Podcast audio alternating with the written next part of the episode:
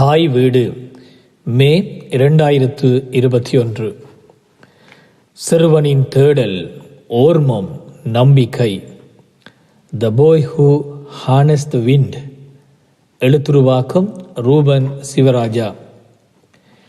இயற்கைக்கும் மனிதருக்கும் இடையிலான உறவையும் அந்த உறவு மனிதரில் இருத்தலியல் போராட்டமாக மாறும் தருணங்களையும் நேர்த்தியாக சித்தரிக்கின்ற படம் த boy who honours the wind ரெண்டாயிரத்தி பத்தொன்பதில் வெளிவந்த பிரித்தானிய தயாரிப்பான இந்த திரைப்படம் நெட்ஃபிளிக்ஸில் பார்க்க கிடைக்கிறது. இது உண்மை கதையை தழுவி உருவாக்கப்பட்டுள்ளது. கதையின் நிஜ நாயகனின் பெயர் William hmm Lanba the boy who honours the wind என்ற இதே தலைப்பில் அவர் எழுதிய தன் வரலாற்று புத்தகத்தை அடிப்படையாக கொண்டு இத்திரைப்படம் உருவாக்கப்பட்டுள்ளது. ரெண்டாயிரத்தி ஒன்பதில் இப்புத்தகம் வெளிவந்திருக்கிறது. மத்திய ஆப்பிரிக்க நாடான மலாவியின் பிம்பே எனப்படும் சிறிய கிராமம் கதையின் களம். மலாவி வடக்கில் தன்சானியா மேற்கில் ஜம்பியா தெற்கு மற்றும் கிழக்கில் மொசாம்பிக் ஆகிய நாடுகளை எல்லையாக கொண்டுள்ள நாடு. பதினெட்டு மில்லியன் மக்கள் தொகையை கொண்ட ஆப்பிரிக்காவின் நெருக்கமான மக்கள் தொகையை கொண்ட நாடாக காணப்படுகின்றது. நாட்டின் முக்கிய உணவு உற்பத்தி சோளம். இதுவே மக்களின் முதன்மையான நாளாந்த உணவும் கூட. மழை பொய்த்து போய் காய்ந்த வெடித்த நிலம் விதைகளில் இருந்தும் விதைக்க முடியாத வறட்சி பட்டினியை எதிர்கொள்ளும் தேசம். இந்த பேரிடலிருந்து தன் குடும்பத்தை காக்க ஒரு சிறுவன் கண்டடையும் அசாத்திய வழிமுறையின் வெற்றி பற்றி பேசுகின்ற காட்சிகள். வாகனங்களின் சிதைந்த பாகங்கள் குவிக்கப்பட்டுள்ள குப்பை மேட்டிலிருந்து பொறுக்கி சேகரித்த இலத்திரிய நெல் எச்சங்கள் தகப்பனின் சாய்க்கிளை கொண்டு காற்றாலை அமைத்து மின்சாரம் உருவாக்கி நிலத்தடி நீர் பெறுகின்றான். குடும்பத்தினது மட்டுமல்ல நாட்டின் பட்டினிக்கும் தீர்வு காண்கிறான். இதுதான் கதையின் மையக்கரு. உணவு களஞ்சியம் ஒன்று அவர்களின் வீட்டில் இருக்கிறது. கதையின் மைய பாத்திரம் பதிமூன்று தொடக்கம் பதினாலு வயதுடைய சிறுவன் தாய் தகப்பன் தமக்கை கைக்குழந்தையான அவனுடைய எளிய தம்பி ஆகிய அனைத்து பாத்திரங்களும் கதையில் முக்கியமான திரை பிரசனத்தை பெறும் பாத்திர படைப்புகள் குடும்ப உறவு அதன் பிணைப்பு முரண்பாடுகள் இயல்பாக சித்தரிக்கப்படுகின்றன. இயற்கையால் நிந்திக்கப்பட்ட வாழ்வு அவர்களுக்கு புதிதல்ல. மழை பெய்யும் போது பெருமழையாக பொழிந்து பயிர்களை நாசமாக்குவதும் வெயிலெனில் நிலம் வடித்து பிளக்கும் வறட்சியும் பரவுகின்ற நிலம் அது. மற்றும் ஒரு பட்டினியும் உணவு தட்டுப்பாடும் அவர்களின் கதவை வலிமையாக தட்டுகிறது. நாளுக்கு ஒருவேளை உணவை உட்கொள்ளும் பட்சத்தில் களஞ்சியத்தில் உள்ள சோளமும் அரிசியும் ஆறு மாதங்களுக்கு தாக்கு பிடிக்கும் என்று கணவனும் மனைவியும் நம்பிக்கையை பற்றி பிடிக்கின்றனர். இந்த படத்தை இயக்கியிருப்பவர் ஷிவிட்டல் எஜியோஃபோ பிரித்தானியாவில் பிறந்து வளர்ந்தவர் தாய் தந்தையர் நைஜீரிய பின்னணியை கொண்டவர்கள். தந்தை பாத்திரத்தில் அவரை நடித்திருக்கின்றார். ஆயிரத்தி தொள்ளாயிரத்தி தொண்ணூற்றி ஏழில் இவரது இருபதாவது வயதில் ஸ்டீவன் ஸ்பில்பர்க் இன் அமிஸ்டட் படத்தில் நடிக்கும் வாய்ப்பை பெற்று திரைப்பட நடிகராக அறிமுகமானார். அப்பொழுதிலிருந்து குறிப்பிடத்தக்க எண்ணிக்கையிலான படங்களில் நடித்து புகழ் பெற்றவர். இதுதான் இவர் இயக்கிய முதலாவது படம். இந்த படத்தை உருவாக்குகின்ற விருப்பம் தனக்கு நீண்ட காலமாக இருந்ததாகவும் அது தொடர்பாக ரெண்டாயிரத்தி பத்திலேயே வில்லியம் ஹங் வம்பாவிடம் உரையாடியதாகவும் ரெண்டாயிரத்தி பத்தொன்பதில் நோர்வேஜிய ஆப்தன் ஃபோஸ்தன் இதழுக்கு வழங்கிய நேர்காணலில் ஷ்வீட்டெல் இச்சியோஃபோ பகிர்ந்திருந்தார். படப்பிடிப்பு முழுவதும் மலாவியின் கிராமத்தில் நடப்பத்தப்பட்டுள்ளது மலாவியில் சிறுவன் வாழ்ந்த அதே சூழலில் திரைப்படம் காட்சிப்படுத்தப்பட்டமை அந்த கலாசாரத்திற்கு நெருக்கமாக தன்னை அழைத்து சென்றது என்கிறார் இயக்குனர். விவசாயம் சார்ந்த காட்சிகளை முடிந்தளவு உண்மைத்தன்மையோடு கொண்டு வர விரும்பியதாகவும் அதில் தான் வெற்றி பெற்றிருப்பதாக நம்புவதாகவும் அதே நேர்காணலில் பகிர்ந்து கொண்டிருந்தார். பாடசாலை கட்டணம் செலுத்துவதற்குரிய வசதி வில்லியத்தின் பெற்றோரிடம் இல்லை. பாடசாலை நிர்வாகத்தால் திரும்ப திரும்ப கட்டணத்திற்காக கண்டிக்கப்பட்டு கல்வியை தொடர முடியாதபடி வெளியேற்றப்படுகிறான். கல்வி தடைப்படுகிறது இருந்தபோதும் கற்பதிலுள்ள ஆர்வம் குறையவில்லை. இலத்திரனியல் இயங்கு சக்தி தொடர்பான தேடலும் விருப்பமும் உடைய அவன் நூலகத்திற்குள் உரிய அனுமதி இல்லாமல் சென்று இலத்திரனியல் தொடர்பான புத்தகங்களை தேடி வாசிக்கிறான். டைனமோ எப்படி இயங்குகிறது என்பது பற்றி ஆராய்ந்து கண்டறிகின்றான். யூசிங் எனர்ஜி என்ற ஒரு பாட புத்தகத்தை வாசித்தபோது காற்றாலை அமைத்து மின்சாரம் பிறப்பிக்கும் எண்ணம் அவனுக்குள் தோன்றுகிறது. முற்றிலும் தன்னார்வத்தால் கற்றுக்கொண்ட வில்லியம் ஒரு வானிலை மோட்டரை பயன்படுத்தி ஒரு காற்றாலை முன்மாதிரி ஒன்றை முதலில் உருவாக்கினான். பின்னர் சைக்கிள் உளவு இயந்திரத்தின் சுழல் விசிறி டிரெக்டர் ஃபேன் பிளேட் பழைய ஷோக் அப்சோவர் மற்றும் மரங்களை கொண்டு ஐந்து மீட்டர் காற்றாலையை உருவாக்கி வீட்டுக்கான மின்குழ்மல்களை ஒளிரச் செய்தான். கை தொலைபேசிகளுக்கு சார்ஜ் ஏற்றினான். அடுத்த கட்டமாக காற்றாலையில் இருந்து ஒரு கார் மின்கலத்திற்கு மின் இணைப்பினை ஏற்படுத்தினான். அதனுள் மின்சாரத்தை சேகரித்து நீர்ப்பாசனத்துக்குரிய இயந்திரத்தை இயக்கும் அளவிற்கு பனிரெண்டு மீட்டர் உயரமான மேலும் ஒரு காற்றாலையை அவன் அமைத்தான்.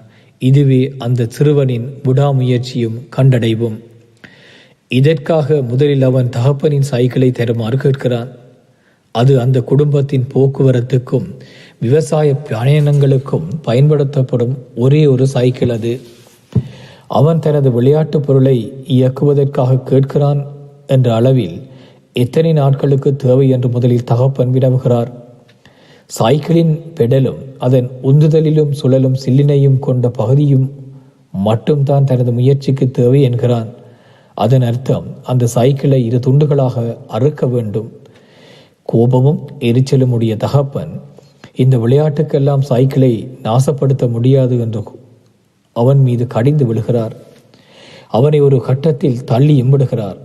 விளையாட்டு புத்தியை கைவிட்டு தோட்டத்தில் ஒத்தாசையாக பொறுப்புடன் நடக்கச் சொல்லி எச்சரிக்கிறார் பின்னர் ஒரு கட்டத்தில் மனைவியின் கேள்விகளால் நினைகுலைந்து மகனின் விருப்பப்படி சைக்கிளை கொடுத்து மகனின் முயற்சிக்கு ஒத்துழைக்கிறார் தகப்பன். அயலவர்களும் காற்றாலை அமைப்பிற்குரிய சரீர வேலைகளில் இணைகின்றனர்.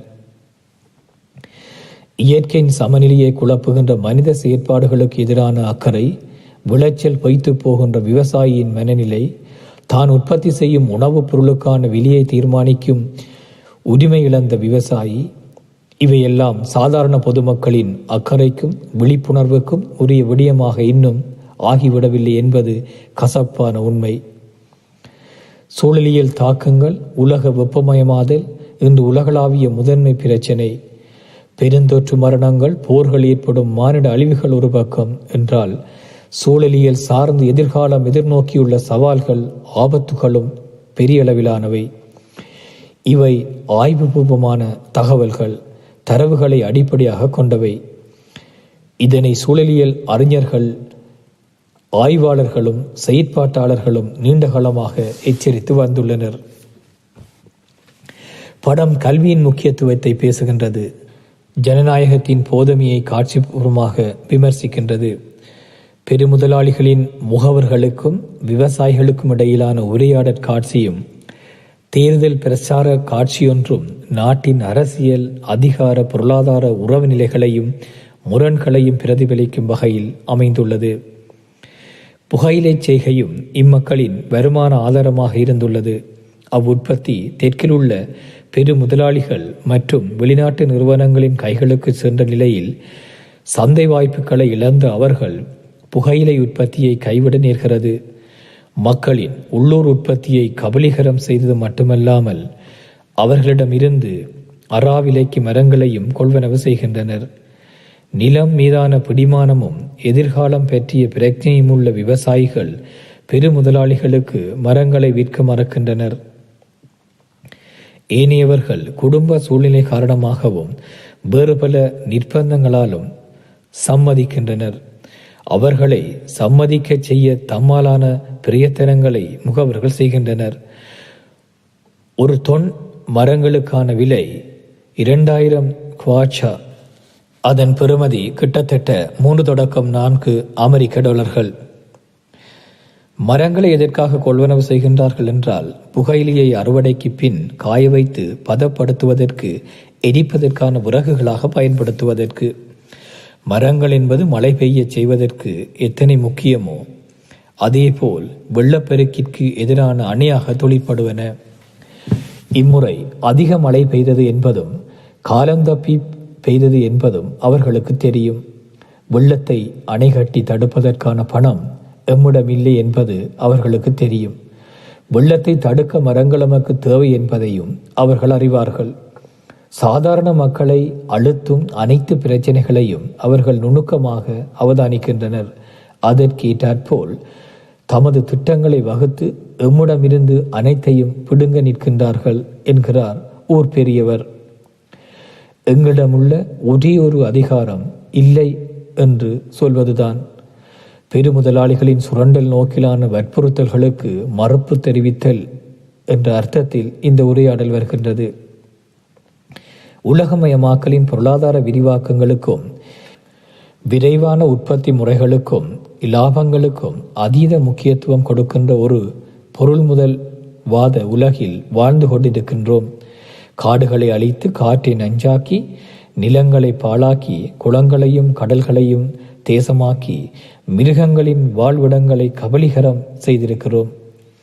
இயற்கைக்கும் சூழலியலுக்கும் எதிரான மனித செயற்பாடுகள் தான் இன்றைய உலகளாவிய நெருக்கடிகளுக்கான முக்கிய காரணிகளாக உள்ளன. எனவே இனி சுற்றுச்சூழலை தவிர்த்துவிட்டு பொருளாதாரத்தை பற்றியும் அரசியலை பற்றியும் பேச முடியாது என்பது யதார்த்தம். இன்றைய நெருக்கடி அத்தகைய மாற்றம் நோக்கிய சிந்தனைகளுக்கு வழிகொள்ள வேண்டும் என்ற எதிர்பார்ப்பு சமூக சிந்தனையாளர்கள் சூழலியல் அறிஞர்கள் செயற்பாட்டாளர்கள் அக்கறையாளர்கள் மத்தியில் உள்ளன. இந்த படம் சொல்லுகின்ற கதை சிறுவனின் ஓர்மமும் நம்பிக்கையும் செயல் முனைப்பும் என்பதை தாண்டி சூழலியல் சிக்கல்கள் விளைவுகள் பற்றி சிந்திக்க தூண்டுகின்றது வில்லியம் காற்றாலை அமைத்து அதன் மூலம் தண்ணீர் இறைக்கும் இயந்திரத்திற்கான மின்சாரத்தை பெறுவதோடு கதை முடிகிறது. அதன்பின் அவன் உலகம் முழுவதும் அறியப்பட்ட நபராக ஆகியமை மலாவியின் பல்வேறு பாகங்களில் காற்றாலை அமைத்தமை தன் வரலாற்று நூல் எழுதியமை உலகின் பல்வேறு பல்கலைக்கழகங்களில் ஆரம்ப நிலை மாணவர்களுக்கான பாடநூல்களில் ஒன்றாக அந்நூல் இணைக்கப்பட்டுள்ளமை என நிஜ வில்லியத்தின் கதை அறியப்பட்டுள்ளது. காற்றாலை அமைக்கும் திட்டம் உலகளாவிய கவனம் அவர் மீது திரும்புவதற்கு காரணமாக அமைந்தமையும் அதன் பின்னான அவருடைய வளர்ச்சி சார்ந்த காட்சிகள் படத்தில் உள்ளடக்கப்படவில்லை. கலை படைப்பாக இந்த திரைப்படம் தொடங்கிய இடமும் நிறைவு பெற்ற இடமும் முக்கியமானவை. இன்று அந்த இளைஞனுக்கு முப்பத்தி ரெண்டு வயது. நியூ ஹாம்ஷியா பல்கலைக்கழகத்தில் இலத்திரனியல் துறையில் இளநிலை கல்வியை முடித்திருக்கிறார். நிஜத்தில் வில்லியம் தனது